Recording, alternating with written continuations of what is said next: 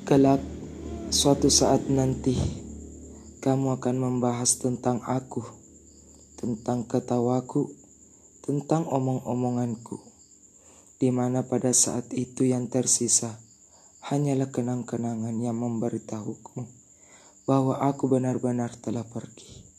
Ya, akan tiba saatnya nanti, semua temanmu akan melihat namamu offline.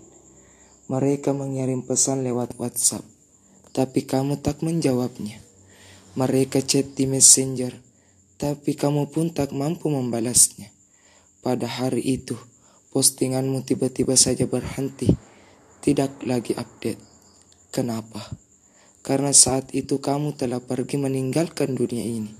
Ya, kamu tidak akan pernah online lagi, tidak mampu reply chat, ataupun berkomentar pada postingan teman-temanmu.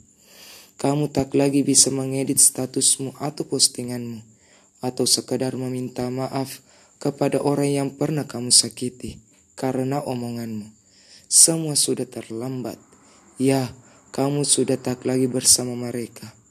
Pada hari itu, kamu sedang terbujur sendirian di lubang kubur sempit dan terhempit, sendirian menghadapi ujian.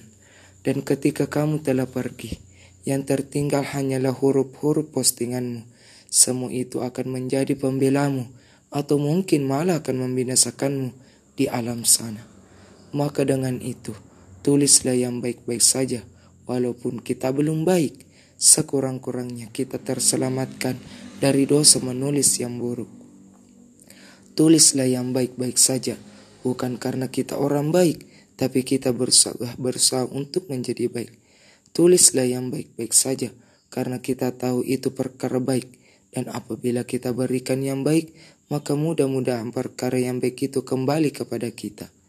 Tulislah yang baik-baik saja, karena kita mau yang baik-baik itu yang tertinggal apabila kita sudah pergi. Bicaralah yang baik-baik saja, tulislah yang baik-baik saja, karena yang baik itu semuanya bernilai ibadah walaupun hanya sekadar copas, senyum, ataupun bersangka baik. Berusaha menjadi orang yang bermanfaat bagi orang lain, meski cuma sebatas tulisan sederhanamu.